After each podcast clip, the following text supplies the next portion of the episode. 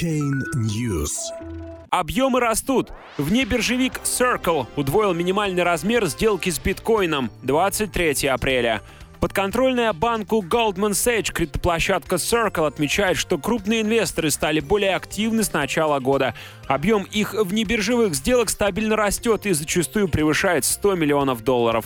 Подразделение по внебиржевой торговле финансовой корпорации Circle в два раза увеличило минимальный размер криптовалютной транзакции с 250 тысяч до 500, сообщает Business Insider, ссылаясь на исполнительного директора компании Джереми Элейра.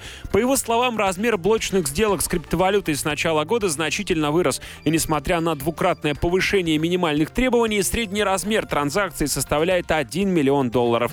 Тенденция к росту показателя сохраняется, отметил исполнительный директор Circle, стратегическим партнером которой является инвестиционный банк Goldman Sachs. Некоторые сделки в объеме превышают 100 миллионов долларов. Блочная торговля представляет собой крупный объем покупки или продажи, цена на который обычно обсуждается в частном порядке. Такая сделка совершается вне биржи, чтобы избежать воздействия на динамику цен. Бостонская компания Circle представляет крупным держателям криптовалюты и институциональным инвесторам альтернативу таких популярных биржевых площадок, как GDAX, Coinbase или Kraken, и имеет более глубокую ликвидность для поддержки блочной торговли.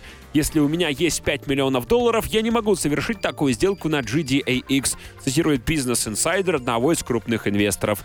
Внебиржевые дески типа Circle, ежемесячный оборот которого превышает 2 миллиарда долларов, предлагают крупным игрокам не только необходимые объемы, но и безопасность средств. На популярных криптобиржах более вероятный перебой в торговле, и при этом они неоднократно взламывались хакерами. Напомним, в феврале компания Circle за 400 миллионов долларов приобрела одну из самых популярных бирж Polonix. Новый владелец собирается превратить Polonix в многогранный рынок, где будет торговаться все, от токенов до недвижимости и произведений искусства.